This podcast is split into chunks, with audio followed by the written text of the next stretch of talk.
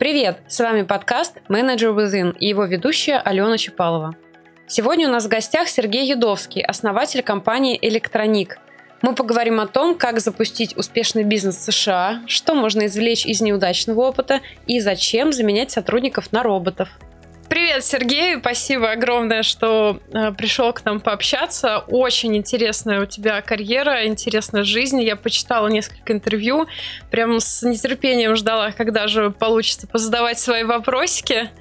Но давай для слушателей начнем как бы с более широкой такой темы. В принципе, расскажи, чем занимается компания Электроник и как э, вообще она образовалась, какова твоя роль была в ней на старте и сейчас. Да, спасибо, во-первых, за приглашение. Второе, ну, жизнь, она у всех интересная. Главный маркетинг, как ты ее преподносишь. Ну, тоже верно, да. Умеем делать красиво. Электроник — это компания, а, разработчик программного обеспечения, с помощью которого можно разрабатывать программных роботов. По сути, мы разрабатываем среды разработки. А, то есть мы не, не продаем как таковой продукт, мы продаем там, среды разработки, где продукт формируется. Мы работаем в супер инновационной э, индустрии Robotic Process Automation, программная роботизация процессов.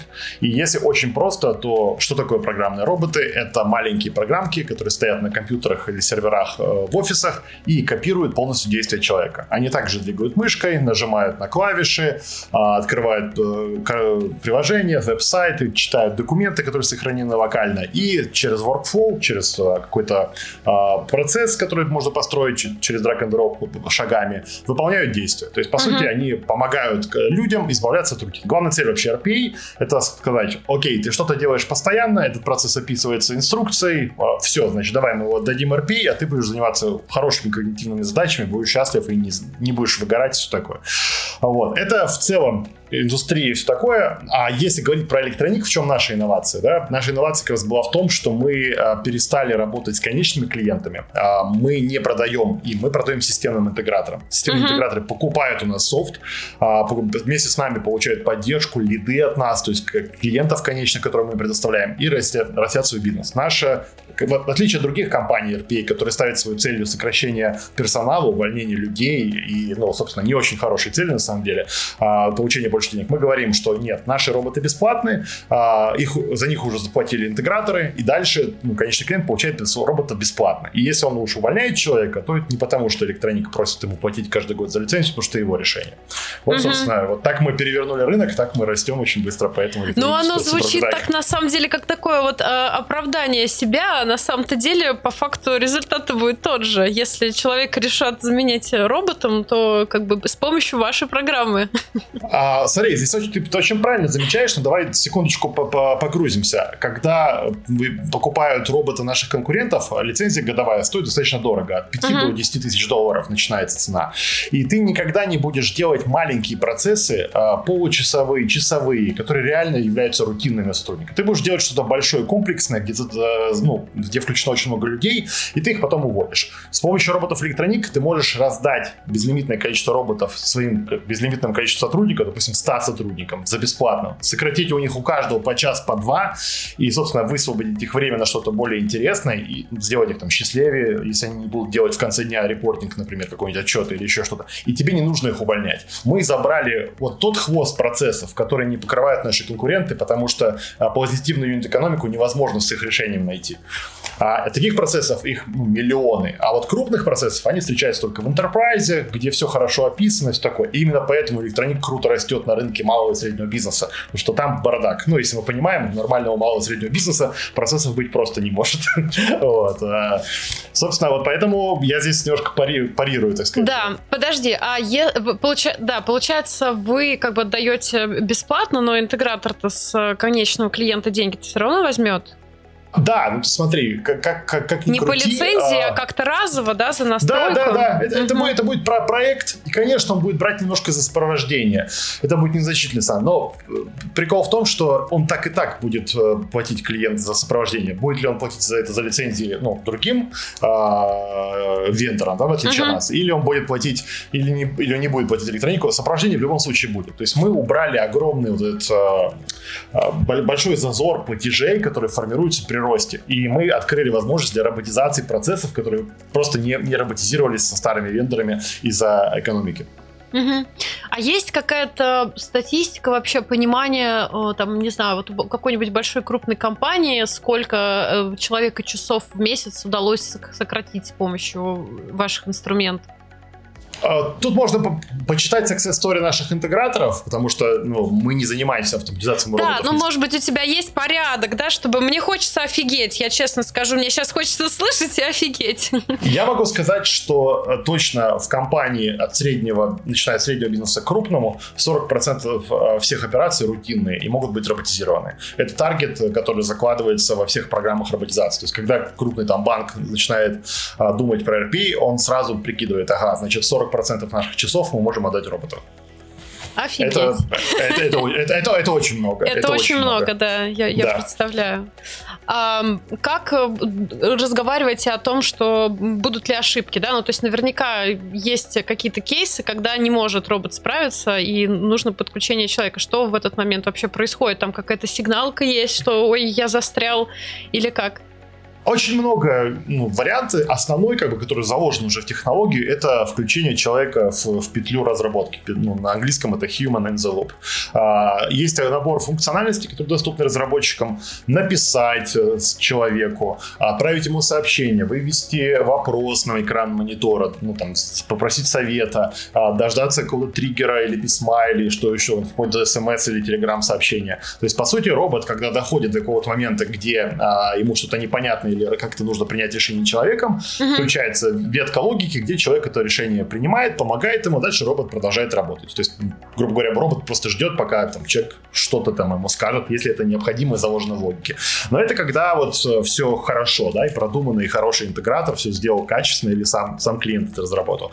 Бывают, безусловно, ошибки, когда а, робот просто достаточно нехорошо проработанная логика, упирается в какой-то use case, который ему неизвестен, естественно, он останавливает. Робот, по сути, здесь можно привести э, параллель, он такой вот интерн, знаешь, начинающий сотрудник, которому дали инструкцию, вот делай вот так, вот так, вот так вот, и у тебя все будет хорошо. Конечно, если интерн видит новое сообщение или новый какой-то документ, который ему не знаком, он останавливается и все, он не может делать работу. Поэтому здесь пока вот технологии находятся на таком уровне, что, ну, вот таком недостаточном уровне, но в чем там один из долгосрочных виженов электроника, что AI развивается. И, по сути, RPA — это руки и глаза будущего вот этих э, digital employee, да, вот этих цифровых сотрудников. Как только наш AI достигнет того уровня, что он сам может принять решение, мы отдадим ему а, вот эти все соединения со всеми интерфейсами, которые уже построены, и он просто начнет делать процессы более качественно. Пока это все больше построено такой на буллиан логике, да, нет, и, е, если, или, и вот, вот как-то так. Угу. Ну, фактически сейчас там все, что можно сделать за компьютером, по сути, уже можно делегировать. Да, да, да, да. Все так. Если это описывается, если, если там вариативность там, не бесконечна, если ты не должен там принять решение относительно я смотрю на три цифры и выбираю как-нибудь. Ну, вот это ну, только да. человек может ну, сделать. Это понятно, да? да. А, да. А если это все логикой описывается, то да, это передается делать. В чем еще фишка, да, если можно так сказать, технологии RPA? Она работает с графическим интерфейсом. То есть она не работает на уровне кода. А, мы реально нажимаем мышкой на кнопку, мы копируем, копируем текст, мы реально печатаем, то есть эмулируем нажатие. Таким образом, а, у тебя нет вопросов, можно ли что-то автоматизировать или нет. Ты просто спрашиваешь, а человек сейчас мышкой клавиатурой делает? Да, он это делает. Все, значит, можно автоматизировать. То есть максимально простая проверка. вот, чтобы, чтобы, безусловно, вообще не стоит рядом ни с каким там development проектом, где ты должен подумать про API, почитать про исходный код, э, собрать стек технологий, ну, там, необходимых этих специалистов нанять. Важно еще понимать, что джуниор специалисты могут делать роботов, э, которые по классу задач решаемых могут равны э, задачам, которые делают сеньор специалисты на C-Sharp или где-нибудь еще. И это тоже очень интересно интересный момент. Звучит прям вот будущее наступило. это, это очень круто. Это, это, это так, это так. это так. Поэтому наш основной конкурент, он вышел на биржу, у него оценка 37 миллиардов, вот, и он только на enterprise сфокусирован. То есть он делает очень маленькую часть рынка, а SMB и mid-market не охвачены вообще. То есть мы сейчас вот этим занимаемся и очень активно как раз вот стараемся превратиться в следующего единорога на этом рынке. Ну да, мне кажется, такое нужно нужно всем, не только enterprise, и как бы и маленькие, и средние компании тоже вполне могут там как-то оптимизировать свою работу с помощью такого инструмента. Очень круто. Правда, я прям, прям хочу теперь сама посмотреть, что у нас можно автоматизировать. Слушай, а э, основной клиент у вас э, в России или за рубежом? А, мы работаем а, в четырех регионах мира. Вообще, по нашей стратегии у нас пять регионов. Мы Европу запускаем в первом квартале следующего года. Uh-huh. У нас есть э, офисы продаж в Северной Америке, Латинской Америке, Индии, Индия исторически очень сильный регион а, для RPA. Большинство а, вообще разработчиков и системных интеграторов они из Индии, которые разрабатывают RPA. А, и в России, естественно, наш домашний регион, откуда мы стартовали в 2019 году. Вот. Мы пока не смотрим на Азию, отчасти потому, что мы ее не понимаем, отчасти потому, что и так много работы в, даже в этих пяти регионах наших таргет, да, а, но в целом вот шесть регионов, наверное, мы видим как наш максимальный. Мы никогда себя не позиционировали как компания, которая продает только на российском рынке, и это позволило нам как раз и привлечь инвестиции, и мы а, в какой-то момент очень быстро поняли, что мы не хотим себя позиционировать как компания, которая работает только на американском рынке, потому что, что, что интересно, а, проекты RPA, которые делаются в Америке и Европе делаются командами из Аргентины, Бразилии, Колумбии и Индии. Ну, границы стираются, да, сейчас мне это очень легко такое представить. Вот, и, и получается очень смешно, если ты, у тебя есть центры поддержки, обучения, все прочего только на английском и в США, часовых поясах, то ты этих команд не можешь охватить. Они приходят, говорят, продукт нравится, все нравится, но вдруг у нас вопрос будет. С Индией там коридоры общения два часа между американским офисом и индийским. Невозможно работать. И, и это как раз подвигло нас к тому, что если мы хотим реально а, сильно присутствовать у конечных клиентов в Северной Америке и в, в, в Европе, то нам нужно быть не там. Это очень парадоксально, но это вот факт такой Угу. Забавно. Ну, так а большая часть э, клиентов сейчас где, на каком рынке? 50% это США, а, и остальные 50% разбросаны по этим регионам. Надо просто понимать, что мы США с 2019 года работаем, самый проработанный наш рынок. А Латинская Америка сейчас очень быстро растет, и я вообще всем IT-предпринимателям рекомендую работать на Латинской Америке. А, очень там любят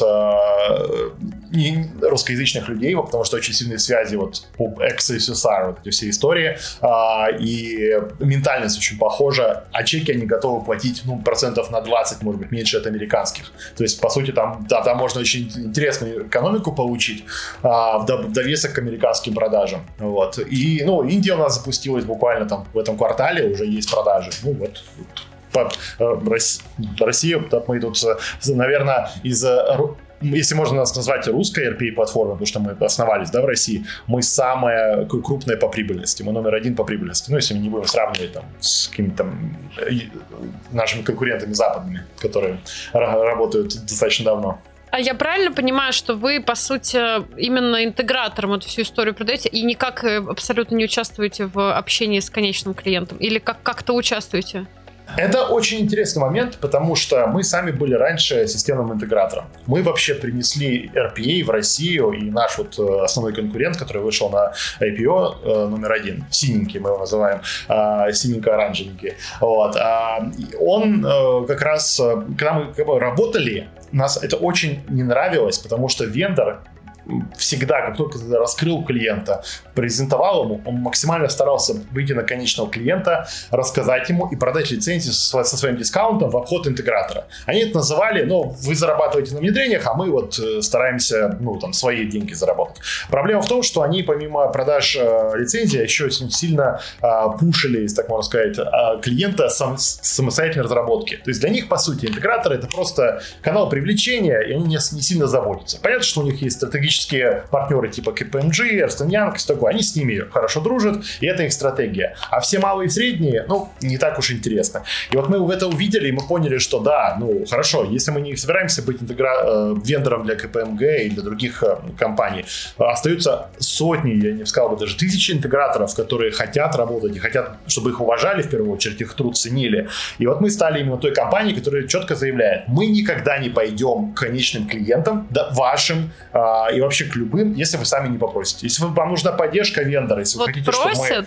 Да, они просят, да, просят, и это, естественно, мы не всех поддерживаем, тут тоже работают грейды и их опыт, да, то есть чем опытнее партнер, тем мы а, более, ну, потому что тут мы своим именем, да, тоже немножко а, начинаем делиться, да, с интегратором, но эта практика хорошая, но вот что импонирует на старте, а, с нашей позиции для многих наград, потому что они очень много обожглись. Когда ты, у нас был проект, мы делали пресейл в одну крупную а, не фарм-компанию, ну, в общем, а, ну, можно сказать, что фарм-компанию. Вот мне а, это интересно, я к этому вот и веду. Мне хочется послушать, как вы с этими инновационными решениями приходили в какую-нибудь нашу бюрократическую жопу и доказывали им, что это работает. Вот это мне очень интересно. Э, э, это, это, вот, вот я могу привести пример. Да? Это был шестимесячный процесс. Это было порядка трех-четырех экзекутив митингов, когда встреч э, с руководителями, когда мы им рассказывали. Потом мы сделали несколько пилотов, мы им показали, как это работает. Потом они объявили тендер, э, мы вышли на тендер, а вендор привел, по-моему, кого-то из Big Four, из большой четверки, и у них был global discount 30%, у нас было всего 5, и вендор пожал плечами, ребята, ну вот, вот так получилось, извините. А, вот, и это был один из вообще триггеров, почему мы начали думать о собственной платформе, потому что нам нравилась технология, мы понимали, что с этим будущее, вот мы сейчас это обсудили, но понимали, что будущее для нашей группы вот людей, там, там фаундеров той компании, его нет, потому что мы будем там аутсайдерами. И чтобы не стать аутсайдерами, мы создали свою платформу. А какая вообще реакция была у людей, которые вот вы рассказывали про это все? Ну, а, в первую очередь, что это неверие, что это возможно со стороны IT. Да, особенно айтишников, наверное, интересно. Знаешь, таких вот ста- старые закалки айтишников, которые э, служба безопасности обычно она там скорее называется. Я разделю на два момента. С бизнесом там все очень просто. Ты доказываешь до какого-то момента, чтобы они поняли, что это такое, как только у них происходит. Там можно, наверное, в деньгах, да, показать просто в эффективности, и бизнес поймет то даже не в деньгах. Деньги, они, конечно, важны. Тут важно им было понять, какой объем вообще, как э, задача решается. Вот им, им тяжело было понять, что он может нажимать на кнопки реально в задачи. Как только они это понимают, появляется бесконечное количество процессов для автоматизации. И тут реально. То есть, uh-huh. если ты сможешь на пальцах или просто на видео маленьком объяснить, что это происходит, у них случится этот момент понимания, все, у тебя бесконечный объем работы как интегратор. Второй момент это айтишники. Вот тут начинается веселуха. Потому что, в первую очередь, а, мы не верим, что вообще это возможно. Но это легко обходится, ты показываешь. Второе, мы это можем сделать за два дня, за три дня. Сами сделаем, да, да, да. Да, да, да. Это вообще простейшие технологии. Это вот нормальный код писать C-Sharp это хорошо, а это ну, какие-то детский сад поделки. И вот, вот, вот, этот, вот это уже обходится со стороны бизнеса. Как бы бизнесу обычно э, приходит к айтишникам и говорит, ребята, хорошо, вы говорите, что вы мне можете сделать за три дня. Но когда вы это сделаете мне? Потому что три дня это когда будет в рамках э, пайплайна? Потому что у вас забит э, стек, у вас на полгода уже расписано все, мне нужно это завтра, ребята говорят, что мы сделаем это в рамках пилота за две недели, а через месяц у меня будет уже рабочий прототип, вы сможете мне такие сроки предоставить? Айтишка обычно говорит, нет, мы это поставим в флоу и сделаем. И после этого бизнес говорит, не, ребят, так не хочу, я хочу вот, чтобы это было завтра, и проекты запускались. То есть обычно выигрываешь ты на скорости, но если есть э, свободное IT отдел, который может сразу включиться и делать это, ну тогда да, тогда, наверное, тяжело будет продать RPA, но опять же, повторюсь, все эти отделы загружены. Я не могу называть, мы работали с двумя банками, в одном банке 9 месяцев был э, за, за, заявки на автоматизацию, 9 месяцев, то есть если ты что-то хочешь сделать по IT автоматизации, ты ставил это в конец, то есть 9 месяцев плюс твой срок оценки твоего проекта. Я знаю, да, мы, мы работаем с банками, я представляю, о чем ты. Да, поэтому вот как бы там это все очень хорошо летит. А если есть хороший лидер, который может выбивать бюджет, то все нормально. Круто. Вот прям реально очень круто. Эм, расскажи, как, какова вообще твоя роль? Ты стоял у истоков, ты это все придумал, ты сначала в другой компании был, вот, вот поподробнее вот этот момент. Слушай, ну история там можно в интернете очень много найти. Если кратко, а, я из телеком... телекоммуникационного бизнеса, у меня своя телекоммуникационная компания в Москве есть, которая работает уже 11 год, все у нее хорошо. В 2017 году я задумался о том, что мне стало там тесно, я занимался финансами, продажами, и я достаточно неплохо знаю технологическую часть, но я не скажу, что я разработчик или там что. Я больше, наверное, хороший IT-проект менеджер, я бы так себя характеризовал. Вот. И мне стало как-то тесно, плюс телеком уже не перестал так расти по многим причинам. Я начал искать, где бы себя проявить еще, потому что, ну, как бы и финансы были, но и молод, и как бы еще можно много что сделать. Пока есть энергия и амбиции. Все верно, все правильно. И э, мы были одним из первых клиентов AMA CRM, это прекрасная CRM-система компании с 2009 года. И, uh-huh. по сути, я прошел весь путь а, ее там роста, мы сами себе внутри ее настраивали, интегрировали, мы очень любили, ну, там, очень хороший такой сделали комплекс. И я такой думал, блин, я же, по сути, умею все делать по AMA CRM. У них есть крутая партнерская программа. Давай я запущу интегратора AMA CRM. И я его запустил, мы вошли в топ-20 крупнейших интеграторов AMA CRM, очень хорошо развивались. И это, по сути, был консалтинг. Это вот системные интеграторы, да, вот консалтинг. А, и тут мой хороший друг Дмитрий Карпов, это сейчас кофаундер и наш директор по инновациям. Он жил в Калифорнии, и мы часто общались, потому что, ну, вот, технологии, обсуждаем, что происходит, какие тренды в мире. И он сказал, слушай, Сергей, смотри, интересная технология летит, RPA, а в России вижу никого нет. Может, ты посмотришь? Мои ребята посмотрели, я посмотрел. Ну, вроде интересно, давай попробуем сделать, э, попробуем сделать лендинг, попробуем посмотреть лидогенерацию. Вроде получили лиды. Э, это был Kiwi Bank, один из первых наших клиентов. Вот. То есть вы просто еще не имея, по сути, услуги, запустили лендинг, чтобы посмотреть спрос?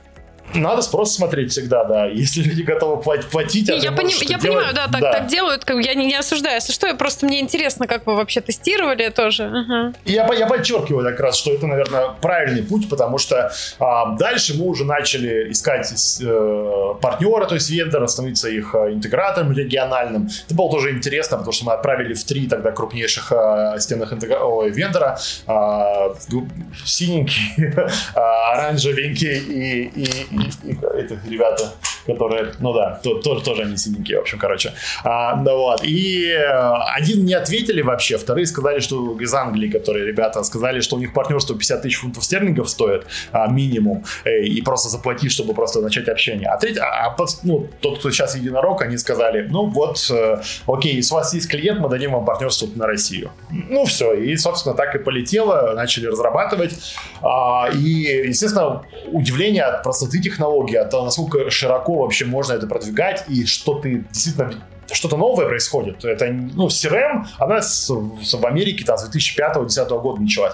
А в России пришла чуть позже, но все равно это технология, которая уже плюс-минус понятна. Большинство бизнесов невозможно представить без этой без CRM-системы. А RPA, я лично вижу, что это примерно будет то же самое в будущем. Ни одна компания не может, не обойдется без RPA э, да, робота. Да, Ни я тоже так думаю. Да. И, и в связи с этим я, я увидел, ага, это огромная перспектива. Если уж тратить 10 лет своей прекрасной жизни следующие, то, наверное, надо что-то здесь, потому что если ты это веришь. И мы начали наращивать, меньше и меньше началось проектов по CRM, потому что фокус компании изменился. Потом я продал CRM-бизнес на интегратору номер один, э, CRM Виктору Довжику, компания Интроверт называется у него. А, и мы полностью сфокусировались на RPA. А, и дальше, ну, ты понимаешь, что это огромный рост, конференции, а, все такое, но абсолютно неуважение со стороны вендора, абсолютно ну, видно, что они были сфокусированы только на своем кармане, не, не думали о внутреннем рынке, и это все больше и больше, каждый вот этот вот шаг, каждые вот эти вещи, когда ты понимаешь, что тебя не ценят, они заставляли задуматься, а как мы это можно поменять, потому что, ну, мы все-таки считали себя крутыми специалистами, и мы ими являем, являлись и являемся сейчас, и это как бы позволило нас. Очень интересно, что когда мы запустили нашу платформу, когда мы привлекли деньги, мне вице-президент от вот этого единорога прислал из Нью-Йорка письмо, что наш э, партнерский статус э, rejected, все, вообще все от, от, отозвали, перестаньте общаться с нашими клиентами. То есть настолько это было вот прям вот... А, ну вас приняли серьезно уже вас, да. Да, да, да, да, да. Вот, и по сути, но уже было все равно, как, и как бы это тоже шаг, на самом деле, он еще больше столкнул нас к тому, что надо де- де- действовать. То есть все, что, по сути, наши конкуренты делали, они делали для того, чтобы компания электроника стала сильнее и быстрее образовалась. Здорово. Самое сложное, что было? Вот в этапах становления именно компании, да, и вот на первоначальных этапах развития? Я думаю, что я не скажу, что не скажу, что это было. А, я скажу, что это есть сейчас. А, вообще в стартапе в чем самая большая загвоздка, что ты а, меняешь, ты работаешь в очень многих компаниях на самом деле в разных э, отрезок времени. То есть у тебя первые два месяца это маленькая команда, потом следующие два месяца тоже чуть побольше, потом у тебя там пресид, потом сид, потом Series A. И мы прошли этот путь. Вот ну в 11 января компании будет три года, при том, что реально продажи мы начали начали с августа 2019 года. Ну так, чтобы просто понимать. А, а сколько у вас сейчас было... человек? 165 человек. Угу. Ну, за три года это очень хорошо, прям. Да, да, ну, два с половиной, если говорить, когда пошла первая выручка. Uh-huh. Вот. И, э, соответственно, э, естественно, вот сложно меняться. А, не для меня, а в плане вот людям. То есть ты, ты, те требования, которые, допустим, месяц назад были норм, или э, э, процессы, которые были норм, сегодня уже не норм. Их надо перестроить, переиначить. И это происходит так быстро и сложно было, что, к сожалению, не все люди готовы так адаптироваться. Со многими пришлось расстаться, уволить их. Некоторые ушли э, с обидой, что они вот, э, ну, компания не сделала все, что... Пришли в стартап, а оказались не там. Да, то есть компания сделала все то, чтобы им было бы комфортно вот, э, вот в этой трансформации жить. Но тут вот всегда трейдов. Ты или делаешь комфорт, и тогда скоростью платишь, или ты идешь на максимальных скоростях, но тогда, к сожалению, всем нужно очень хорошо держаться за свои места, чтобы не вылететь. И это сложно, потому что хорошие люди, у нас никогда не было в компании плохих людей, у нас всегда работали хорошие люди, но, к сожалению, в какой-то момент они, компания их перерастала стало, а они не успевали за своим развитием. И это, это вот на это больно. И это даже сейчас происходит, потому что мы очень сильно растем. В прошлом году выросли в пять раз. В этот раз мы, в этом году мы не меньше четырех раз в год э, за, по выручке планируем вырасти. Как ты понимаешь, ну, очень сильные изменения во всем. И я, я вижу людей, которые а, уже не затягивают потенциально, мы с ними работаем, чтобы они уже, ну, естественно, понимают, что они могут покинуть компанию, а с некоторыми поработали, может, год или два. Вот это тяжело. Это, это для меня тяжело до сих пор. Угу. Скажи, вот у тебя, в принципе, много достаточно опыта, и другие бизнесы, да, тоже вот ты открывал там, куда-то чего-то продавал. А вот именно такого взрывного роста раньше был такой опыт? А, ну вот я бы сказал, что телекоммуникационная компания это взрывной рост, а, она была с 2009-2012 году, потому что мы, по сути, в Москве изобрели а, способ предоставления интернета по радиоканалу Wi-Fi а, в, в офисы монополисты. Что такое офисы монополисты? Офисное здание. Это где сидит один оператор, он продает очень дорогой интернет, и ты никого не можешь купить. Тогда не было ни 3G, ни, G, ни 3G, ни LTE, ничего. Был только вот провод. И мы придумывали, что мы, значит, э, выкупали крыши, мы ставили антенны на жилых домах через, допустим, улицу и подавали прям в окно интернет. В два, раза дешевле. А, а, ну, до, там, условно говоря, кризиса, да, вот 2014, э, да, когда там доллар полетел, оборот компании, ну, наверное, был 4 или 5 миллионов долларов годовой. То есть это, э, это достаточно большой бизнес. Да, потом и LTE сейчас там ну, мешает, и э, в целом доллар, и в целом конкуренция. Но вот да, это можно сказать, что вот, это второй мой сейчас бизнес с таким взрывным ростом. По сути, то есть всегда должен найти какое-то а, преимущество нечестное, да, так сказать, ну, в кавычках, естественно, нечестное. Ну, я, потому что да, да. Любое, любое преимущество, оно честное, если оно законное. Ну, вот, а, но ты должен его найти. Вот мы нашли вот это тогда, вот это, взломали систему, да, и здесь мы тоже взломали. То есть мы перевернули игру, мы сказали, за роботов никто платить не будет. Никто два года назад или там полтора года, если кому-то бы Но сказал на даже рынке, не представляли. Да, людям бы сказали, да ты сумасшедший, как ты будешь зарабатывать. А нет, мы можно зарабатывать, и можно зарабатывать очень много. А, надо просто думать, как говорят американцы, outside of the box, да? Смотри, а был ли наоборот вот опыт, когда вот ты правильно очень классно сказал, да, что приходится выбирать там комфорт для сотрудников, а, либо взрывной рост. Был ли опыт наоборот, когда выбирали вот медленное, спокойное развитие с упором на качество, на комфорт людей, которые работают? Э, компания электроника это не та компания. Это не так, да, я понимаю. А вот раньше? Я бы сказал, да. Я бы сказал, что телекоммуникационная компания, да. Тут, понимаешь, в чем вопрос? Это первый мой бизнес, где у меня есть венчурное финансирование. Угу. А, когда ты это сам важно, собствен... да. угу. собственник или это заемные деньги. Ну, у меня был разный опыт привлечения капитала, но вот венчурное финансирование это первый раз. И э, это другой тип вообще, ну, мышления. То есть ты понимаешь, что люди тебе дали деньги, чтобы получить там x10, x40, да, через какое-то времени. Они не хотят получать дивиденды, они хотят получать хорошую зарплату. Это, в принципе, фонды, тем более, у них вообще это ну, написано в их повестках, да, что они делают. И, соответственно, сам формат диалога и, и обязательств, которые ты на себя берешь, он не позволяет тебе ну, ну, скатиться в комфорт. Опять же, если ты адекватный человек, если ты понимаешь до конца правила игры, если сам себя не обманываешь. А, вот. И, собственно, ну, поэтому здесь, здесь нет выбора. А вот в других бизнесах был выбор, и мы, да, выбирали где-то комфорт. Это, это, это нормально. Опять же, повторюсь, стартап это не для всех. Я всем, кто вот сейчас говорят, что нужно, хотят или открыть стартап, или хотят пойти работать в стартап, это огромные возможности, но это и огромный запрос вообще на ваши внутренние ресурсы. Это колоссальная необходимость э, инвестировать. Да, вот мы сейчас как раз да, к этому подходим. Получается, да, что ну, у тебя и такой опыт был, и такой, и сейчас, по сути, ты вот э, сознательно выбираешь там немножечко идти по головам. Это, наверное, я бы так сформулировала, да, причем по головам своих вот людей, которые не выдерживают, уходят. И, и по своей там где-то тоже. А, это связано вот для тебя лично, а, скорее там с желанием заработать или с желанием а, как-то покорить мир, не знаю, поменять мир. Какая твоя личная мотивация а, идти вот этим путем сейчас? А, две вещи.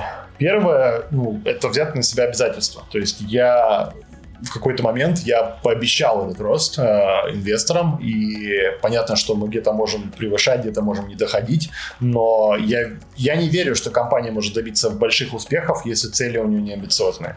Ну, то есть, если ты пытаешься заработать рубль, заработаешь полрубля, да, если, ну, как бы, э, если пытаешься заработать миллиард, заработаешь 700 миллионов. Это тоже будет, наверное, это будет плохо, потому что ты не достигнешь цели, но вот где эта грань, да, не достигнуть цели в 1 рубль или в 1 миллиард. А, поэтому здесь вот, наверное, вот эта история история. А второй момент, что меня, ну, то есть деньги меня, я, может, ужасно звучит, не мотивируют.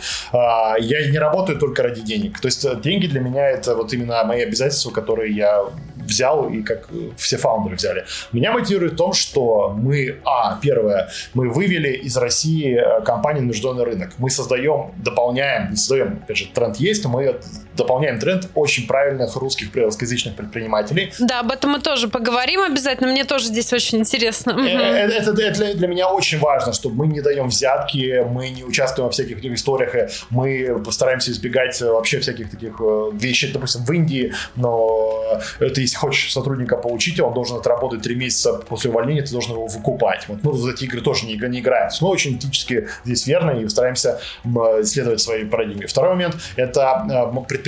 То есть наши клиенты — это системные интеграторы. Мы позволяем им поменять, ну, улучшать бизнес. Я читаю success story на наших сайтах. Это люди, которые, работая с нами через 6-9 месяцев, наняли еще новых людей себе в команду, новых разработчиков, получили проекты, получили какую-то региональную известность. Это огромное количество семей, людей, жизни которых изменились. Я не могу участвовать в политике. Я вообще считаю, что предприниматель не должен быть в политику. В политику у него не должно быть позиции, да, особенно у гендиректора. Но вот именно так я могу менять окружающую среду, потому что я, я верю, что люди, которые а, берут на себя обязательства по, не знаю, там, по выплате зарплаты, по проектам, это, это очень от, от, от, отважные и смелые люди, и надо помогать им. И надо помогать, потому что им нелегко. Вот, вот это меня драйвит, а, потому что мы были такими, и мы понимаем боли, и вот ради этого я работаю. Понятно, что у меня есть супер голубая мечта э, нажать на кнопку э, запуска наших компаний на бирже NASDAQ, э, выйти на IPO.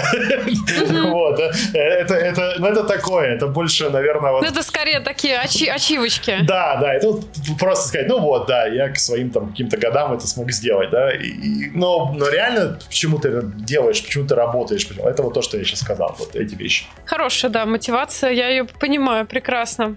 Давай вот про Россию, про русских там, как вообще, вот я знаю, что были сложности, я читала в каком-то твоем интервью, вообще заставить людей воспринимать э, серьезно э, именно, да, на американском рынке. Расскажи, как вы пробивались, как вы зарабатывали себе репутацию. Но тут очень интересный момент. Мы сразу понимали, что будет сложно. То есть, ну, сложно не в том плане, что мы там русскоязычно, да, выходцы из СНГ. В принципе, все, кто не американец, они воспринимаются да, здесь, да. в Америке. Тут неважно, будешь ты из э, Индии, будешь ли ты из Колумбии, неважно абсолютно. Даже канадец, они тоже их недолюбливают, на самом деле. Вот, поэтому тут надо брать, что ты, ну, ты приезжий, ты варяг, ты гастробайтер, как хочешь это называть. Вот. А, соответственно, нужно как-то вот это снижать, эту, эту историю. Понятно, Понятно, что дальше идет язык. Если у тебя не очень хороший язык, забавляется барьер языковой. Если ты не понимаешь культурно, как общаться, культурный барьер. И вот это все нужно держать на счету и с этим работать. Мы закрыли вопрос какого-то вот этого нашего признания через Y Combinator. Э, знаешь, что такое нет, Y Нет, нет, я говорю, расскажи, расскажи. А, нет. супер. Y Combinator — это номер один а, бизнес а, стартап-акселератор в мире и в США. Из него вышли такие компании, как Stripe, там а, еще куча-куча разных единорогов. Стартап-акселератор Акселератор, и... я понимаю, да.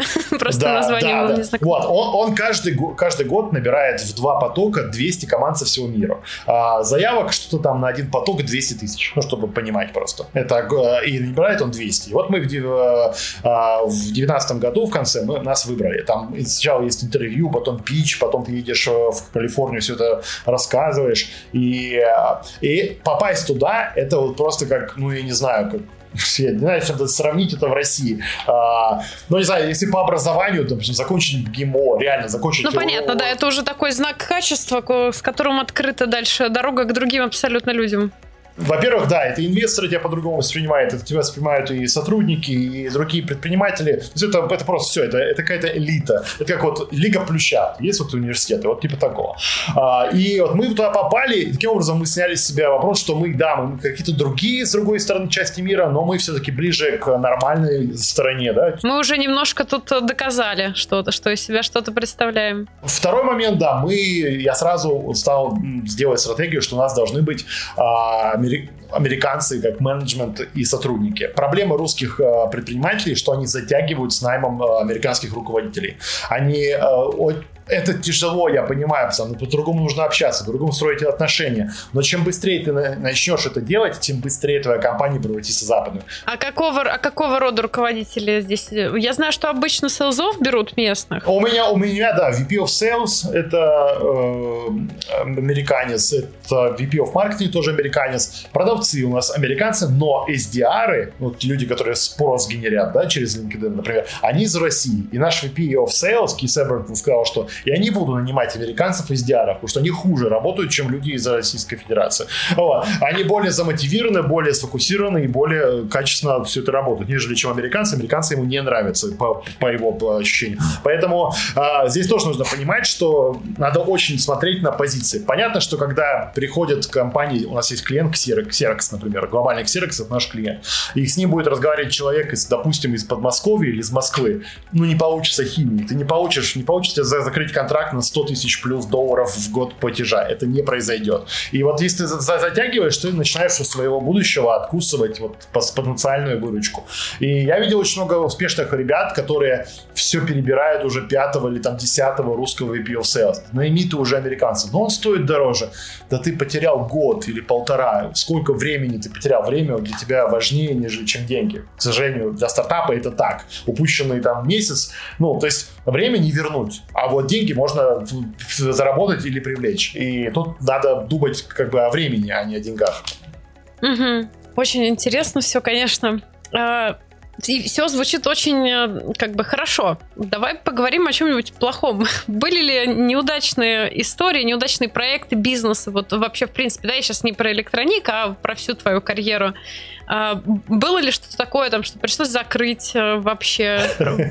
Ну, конечно, но никто об этом не любит говорить обычно. Да, но это самое интересное, поэтому, да, я всегда об этом и спрашиваю. Факапы, неудачные проекты. Успешный успех, он обычно состоит, знаешь, там, родился, стал миллиардером. Да.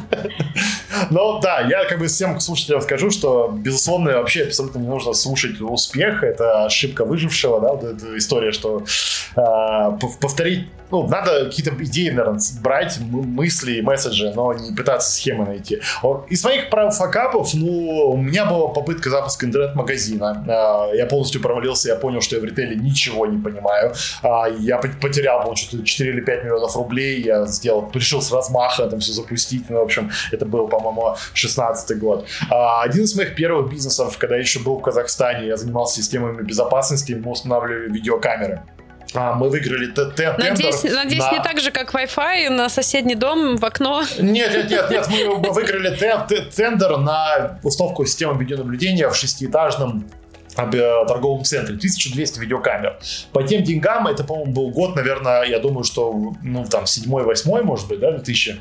А, по тем деньгам общая сумма проекта была что 600 или 700 тысяч долларов. Нам было там по 20, по 20 с копейками лет, мы очень молодые. В общем, так скажу, мы завершили проект с горем пополам, там было очень много проблем, все такое, но в конце, после этого проекта, у нас было три там э, друга, которые делали, ну, вот они там в Казахстане живут, э, не будем о их именах, Но, в общем, у нас в конце после проекта не осталось ни одного э, рубля. Вообще, да. Мы, э, да, да. То есть мы ничего себе не купили. Это было тут такое, мы ну, много потратили на всякую ерунду, мы много потратили на ошибки, но я считаю, что это очень круто, потому что любой предприниматель должен в начале своей пути максимально много денег потерять и остаться при этом жив. жив. Конечно, это, это опыт, это да, Потому что мы, допустим, этот торговый центр, он принадлежал э, Бау Диамаев, надеюсь, он жив, это чеченский торговый центр был. Это еще очень сильно научило а, правильно выбирать слова и брать обязательства.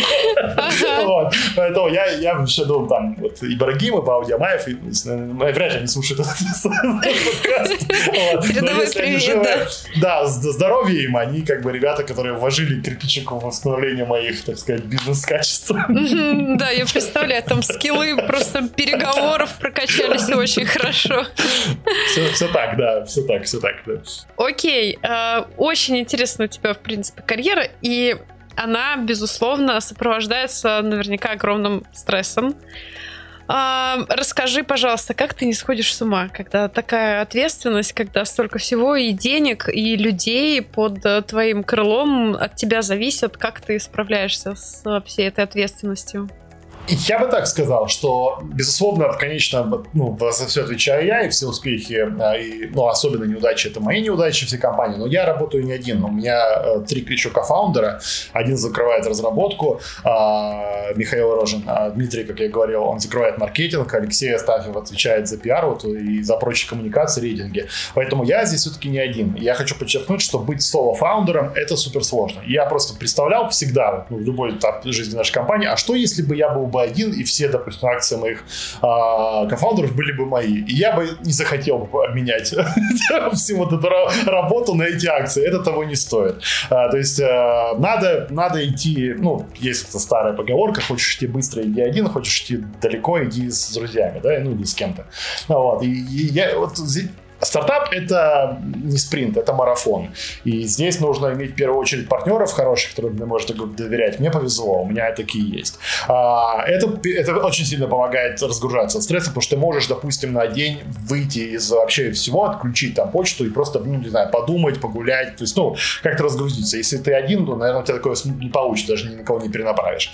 А, второй момент, а, я думаю, что у меня есть какое-то врожденное повышенное качество пропускания через себя стресса. Я вообще считаю, что а, люди добиваются успеха на руководящих позициях, исходя из вот этих качеств, какой, какой уровень стресса человек может на себя принимать. Не опыт, опыт нарабатывается, не компетенция, они там тоже нарабатываются или заменяются там с, а, нанятыми людьми, которые тебя дополняют, а именно вот стресс а, и вот на, нажим, да, который у тебя идет, чем больше, больше ты можешь выдержать, тем, а, тем ты, ты эффективнее и успешнее. Эта мышца нарабатывается, накачивается, как я думаю, но она все равно от рождения у каждого своя. Кто-то просто ну, не может не, не, и не хочет, и не надо себя заставлять это делать. Э, потому что, э, допустим, в моей карьере было очень, ну, несколько примеров, когда человек, линейный сотрудник, очень хороший специалист, хотел стать руководителем, его прям отговаривали. Нет, или я уйду, я вот хочу стать боссом. Он становился боссом и выгорал там за неделю или за две, потому что, ну, не то это вот. И у меня это есть, э, я это берегу, и, но, как и все остальные, я отдыхаю. Я, я очень большой фанат видеоигр. А, вообще, моя, я начал заниматься бизнесом, Ой, потому что я, я хотел... понимаю. Да, я, я, да, я, я хотел, покуп... начал заниматься бизнесом, начал делать первые деньги, чтобы вообще покупать себе компьютерные игры.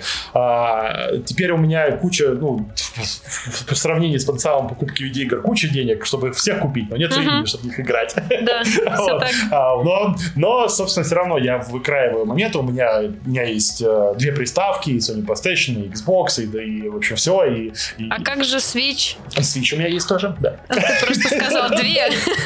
А, но это не совсем как бы это мобильная приставка в моей системе координат. Ну, ну все равно, как, раз если уж говорить про время, вот э, я как тоже геймер со стажем, и я большую часть жизни играю именно на консолях, я предпочитаю на них играть, мне комфортнее намного, как бы за компьютером ты работаешь, сидишь, а тут как бы сменяешь обстановку. Не все это понимают, но как бы я думаю, мы с тобой понимаем. Я тоже не имею дома игрового компьютера, потому что если ты начнешь ставить игры на свою рабочую станцию, ну или там ноутбук, то ты потеряешь грань вот это, да, где, да, это да, очень, да. очень тяжело. Это действительно зависимость. Компьютерные игры, они тебе позволяют убегать от мира. Это один из форматов наркотиков или там ну, здесь как бы я бы поспорила на самом деле, потому что смотря какая игра, да, если мы говорим про какие-нибудь, не знаю, сессионки или ММО, где ты пропадаешь, зависаешь и все, да, здесь э, реально зависимость и так далее. Если говорить про сюжетные игры, это же просто отдых про сам формат игры. То есть ты пытаешься отключиться от чего-то. То есть э, основной, зачем, э, ну, там люди как мне кажется, принимают наркотики, и точно знаю, зачем люди пьют алкоголь, это ну, отсоединиться от какой-то другой реальности, перейти в другой формат. Вот. И, а, соответственно, игры это тоже помогают. Но, опять же, это, это хороший путь. Второй момент, чем мне еще помогает, я очень люблю читать.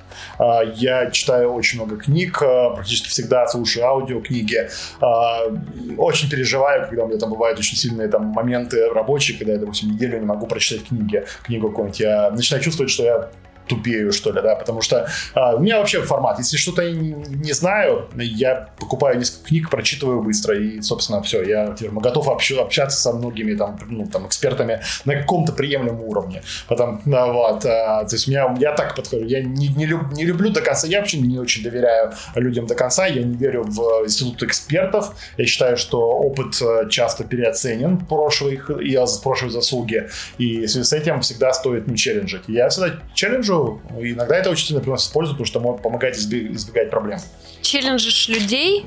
И их идеи и все прочее. Ну, допустим, приходит человек, говорит, я, не знаю, там, 10 лет в маркетинге, я все знаю. Ну, хорошо, я, я тебя поздравляю, но давай подумаем, а, как, каких успехов ты сможешь здесь достигнуть, как ты, какой у тебя будет roadmap, какой план, какие метрики.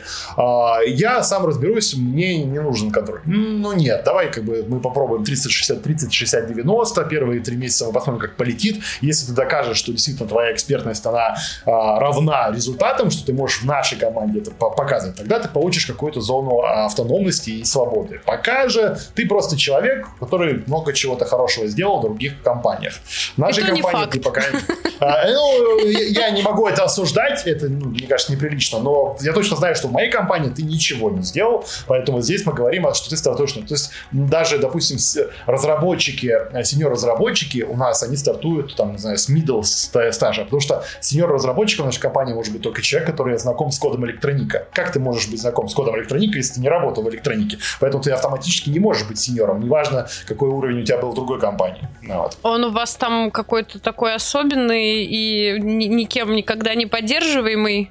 Он не, он не особенный, он поддерживаемый, но просто знание кода и знание продукта, оно возможно только если ты поработаешь в компании, правильно? Если ты не работал и не знаешь продуктовую линейку и взаимосвязи, и концепт разработки и все прочее, как ты можешь заявить, что ты знаешь это. Ну, я здесь скорее именно к градированию, да, потому что если мы говорим про градирование, у, у, него обычно есть там определенные параметры, есть определенные вещи, которые человек должен знать а, и уметь применять, в принципе, на любом продукте подходящего стека.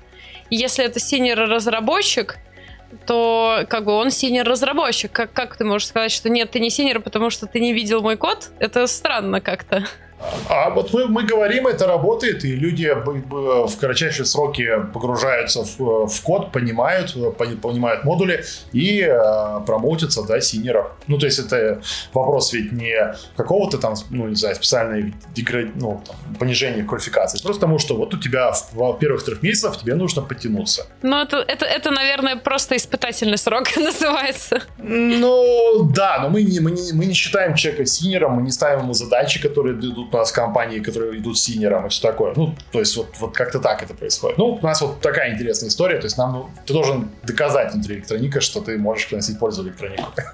Ну, это, мне кажется, что, с одной стороны, интересный подход, с другой стороны, в нашем, э, в текущем состоянии рынка очень опасный, потому что сейчас, э, я не знаю, в курсе ты или нет, но достаточно большой спрос на разработчиков, и их расхватывают со всех сторон. Это, это проблема только людей, которые могут нанимать, компаний, которые могут нанимать только на российском рынке, у которых русская документация и русский менеджмент. У нас есть хабы в Латинской Америке, у нас есть хабы в Индии.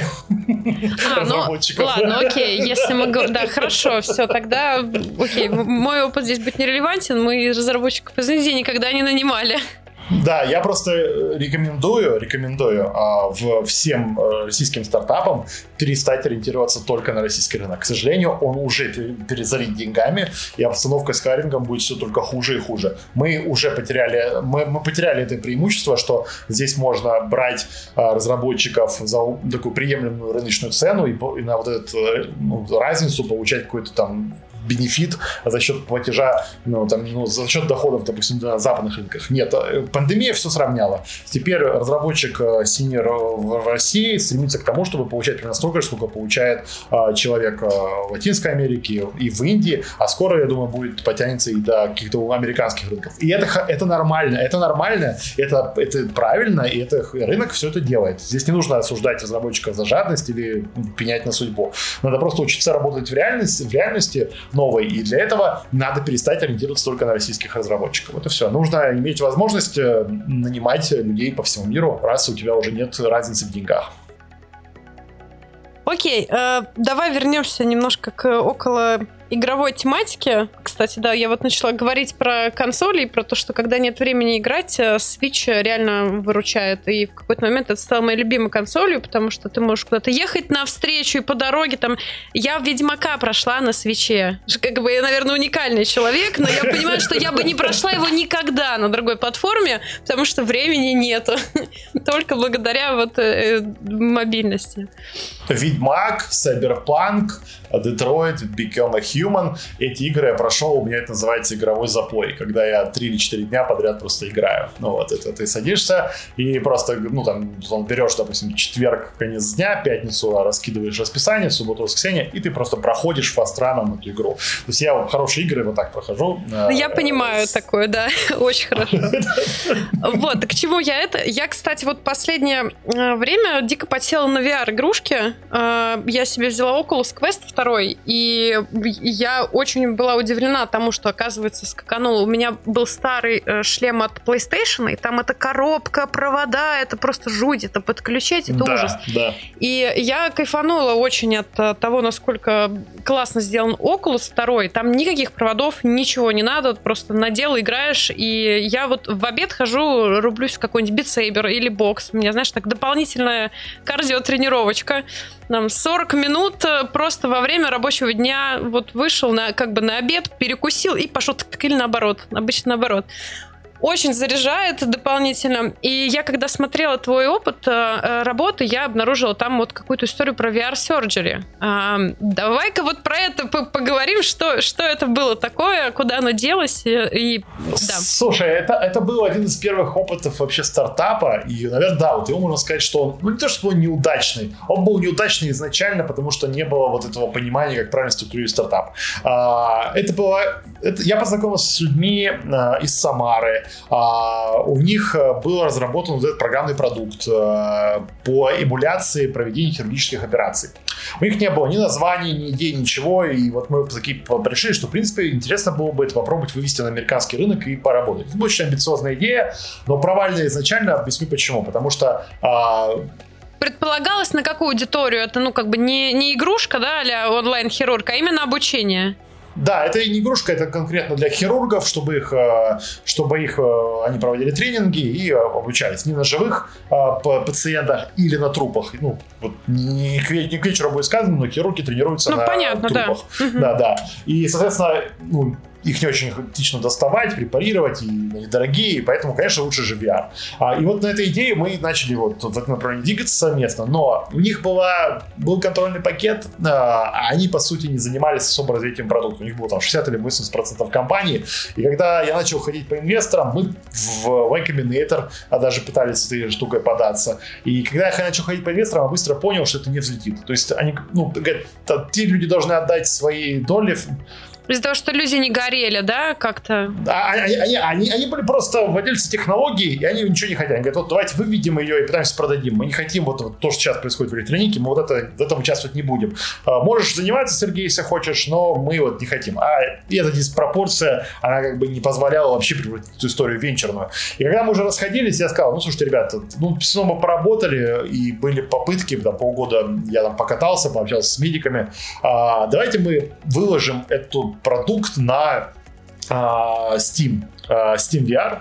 Мы переконвертировали это в игру, выложили на Steam VR, и что-то порядка, по-моему, там 10 или 15 тысяч сейчас там игроков было. И если надо вбить сюржера в YouTube, ты найдешь, как люди препарируют людей, ну, в смысле, не людей, а под, под музыку из uh, молчания и гнят, там, строить из себя, из себя там каких-то uh, этих маньяков. Это очень весело, как, как этот проект, он, ну, ну, не получилось, да, его сделать финансово, но, но это прикольно, что он вот так вот завершился. Ну, прикольно, да, что вот так вот хотя бы ага. бросили. Его можно найти до сих пор. Я не знаю, поддерживают они, не поддерживают, но можно вбить Сурджера и в YouTube посмотреть ролики, и можно Сурджера э, вбить. А почему Сурджера? Потому что это производная от Курсера. Ну, ты знаешь, Курсера проект такой.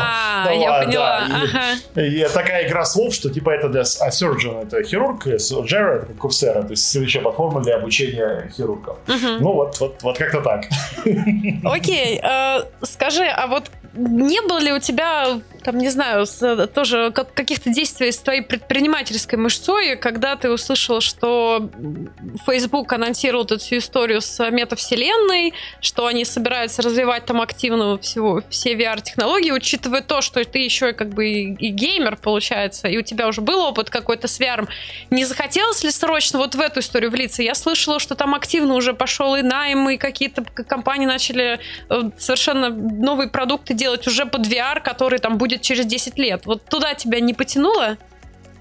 А, смотри, а, я вижу то, чем мы сейчас занимаемся, а, может превратиться в компанию с оценкой больше 10 миллиардов долларов. Угу. Я вижу... То есть это уже слишком мелко теперь. Это, это не дело слишком мелко, это в том, что я бросать вот те инвестиции, которые положены, и те, те высоты, которые захвачены ради призрачной возможности. Сейчас мы говорим, проговорим, поговорим про мнение про метавселенную а, Metaverse Фейсбука. Я не вижу смысла. А почему я не верю в Facebook сейчас, по крайней мере, я считаю, что рано? Потому что я понимаю, как, э, условно говоря, э, Майнкрафт может создать метавселенную. Я понимаю, как может э, Fortnite может создать метавселенную. Я, есть еще Roblox, по-моему, или как-то еще называется, для, детей вот там тоже не создают миры. Я понимаю, как они это могут сделать, потому что у них есть, по сути, вот уже аватары, цифровка и система взаимодействия. Я понимаю, почему Facebook туда смотрит, потому что у него есть огромная база людей, которые он хочет конвертировать. Но я не видел ни одного продукта, я не видел ни одного даже попытки людей предложить вот систему кооперации, которая есть вот в тех, допустим, средах, которые существуют. Вот Fortnite, ты знаешь, да, что такое Fortnite? Конечно, правильно? конечно, ну, да. Ну, Майнкрафт тоже. Там, там, там в Fortnite проходил концерт, а, если ты слышал это, да, по концерту одного рэпера, где подключились люди, там десятки тысяч игроков просто слушали, а он пел. Вот она, уже существующая метавселенная вселенная, она уже есть. Э, пока я не видел ничего альтернативного, что дал Facebook, и мне кажется, вот как раз вот сравнение, то, что я не видел, я не понимаю, где там преимущество, имею огромный потенциал, чем я сейчас занимаюсь, это меня никак не трогает, чтобы переключаться. Угу. Не, ну мне кажется, что у них может что-то получиться, в зависимости от того, конечно, как... Э, у них есть как минимум ресурсы, а, есть уже какое-то понимание, и там тот, тот же Майнкрафт и Fortnite как бы показали всему миру им тоже, что это возможно, и что вот оно вот так вот легко, по сути, делается. Смотри, и... я, я, угу. я, я так тебе скажу, да, что я, если ты посмотришь на статистику вообще проектов э, Фейсбука, то видишь, что все проекты, которые они делали самостоятельно, они особо не взлетели. Но Facebook отлично умеет покупать, интегрировать платформы внутри своей экосистемы. А, поэтому, поэтому, по моему мнению, это прогноз, я могу ошибаться, они купят какую-то уже существующую метавселенную. Я уверен, что они что-то купят, да. Может быть, там даже не, несколько каких-то, да, да, они наверняка будут объединять, но я думаю, что это будет э, перспективная история. То есть, если бы я сейчас думала про создание бизнеса, я бы вот в эту сторону бы смотрела. Ну, то есть, я думаю, что стоит дождаться, а, когда они купят, когда они раскатают. А вот тогда уже, а, может быть, поздно. А, я, я думаю, что нет, а я думаю, что нет, потому что для метавселенной, если мы говорим, то есть что такое метавселенная? Это, по сути, цифровой мир э, такой же, как есть у нас сейчас. Потребуются э, услуги в этой метавселенной, потребуются продукты какие-то цифровые, как ты их производить, как ты продавать. Будет, может создаться огромный рынок, вот что сейчас мы видим, NFT, да, вот эти все кон- контракты и прочее. Это, по сути, то, что будет. Мне кажется, нужно быть э, готовым, когда ее первую версию выкатят, понять, чего там не хватает, и начать там строить вот этот новый мир. Я, опять же, очень, э, ну, как бы, с удовольствием посмотрю, как это будет выглядеть. Да, мне интересно. тоже очень интересно. Да, да, вот. Но я думаю, что надо подождать, пока платформа... Потому что точно сейчас уже поздно разрабатывать то, что купит Facebook, по моему мнению. Я лично так думаю, что они уже, они должны уже в ближайший там год-два это купить, а за год-два ты не раскачаешь метавселенную еще с пользователями.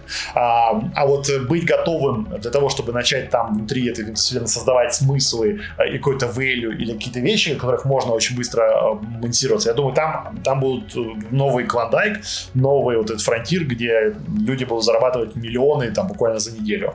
А, ну, опять же, будет куча всяких скандалов, наркотиков, наркотиков, арестов, смертей, все, как у нас было все в крипте.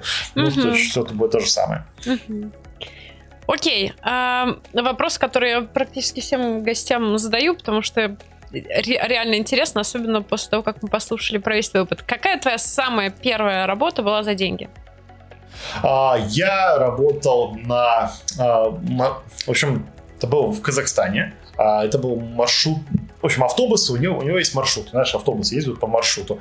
И я был, по сути, не диспетчером, а помощником диспетчеров, который подбегал и говорил, эй, Вася, в таком-то автобусе твое время езжай. Да, каждые пять минут. Я был вот таким э, интерфейсом белковым, который запускал автобусы, потому что не было ничего, никакой цифровой технологии.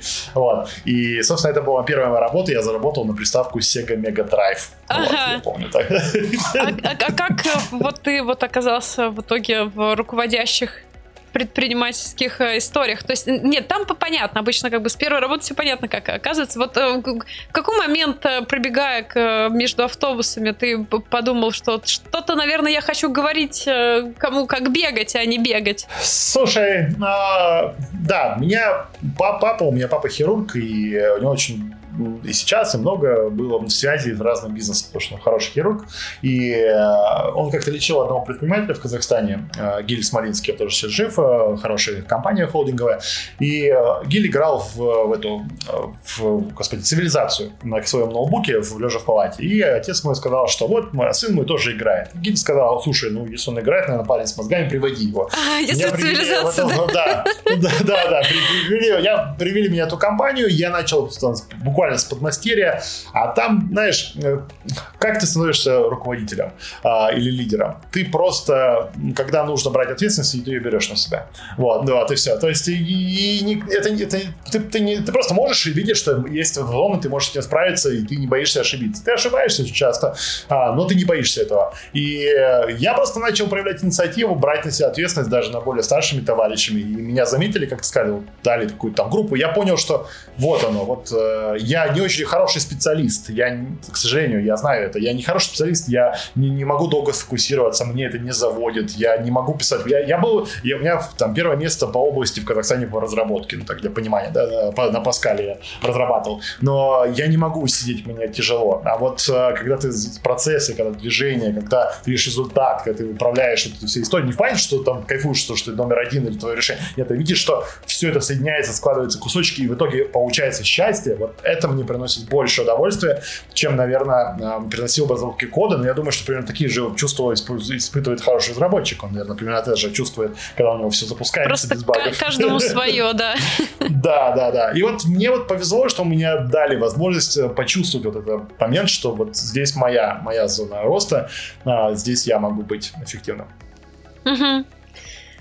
Если бы можно было вернуться назад во времени и что-то поменять в своей карьере? Стал бы ты что-то менять?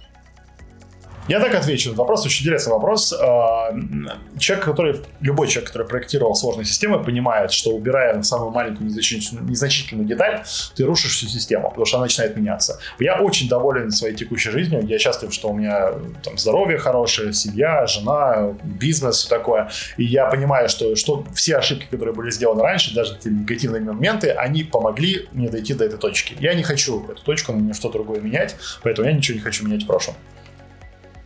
Здорово. Можно только порадоваться. Окей, э, на этом, наверное, будем заканчивать. Хочется поблагодарить за интересную беседу. Было здорово. Пойду скачивать э, вот эту VR Surgery. Не, не Surgery, как еще раз? От курсеры. Сожа, Сужера. Ага, Сужера. Вот, пойду посмотрю, что это такое. Интересно. Окей, окей. Спасибо тебе большое за приглашение. Надеюсь, э, все было хорошо, удачно. Да, все здорово, спасибо и хорошего дня. Да, у тебя же только утро. Да. Да, да это хорошего дня. У нас, у нас в Техасе утро. Спасибо большое. Ага. Все, пока-пока. С вами был подкаст Manager Within. Если вы хотите стать нашим гостем или оставить фидбэк о подкастах нашей компании, пишите. Контакты есть в описании.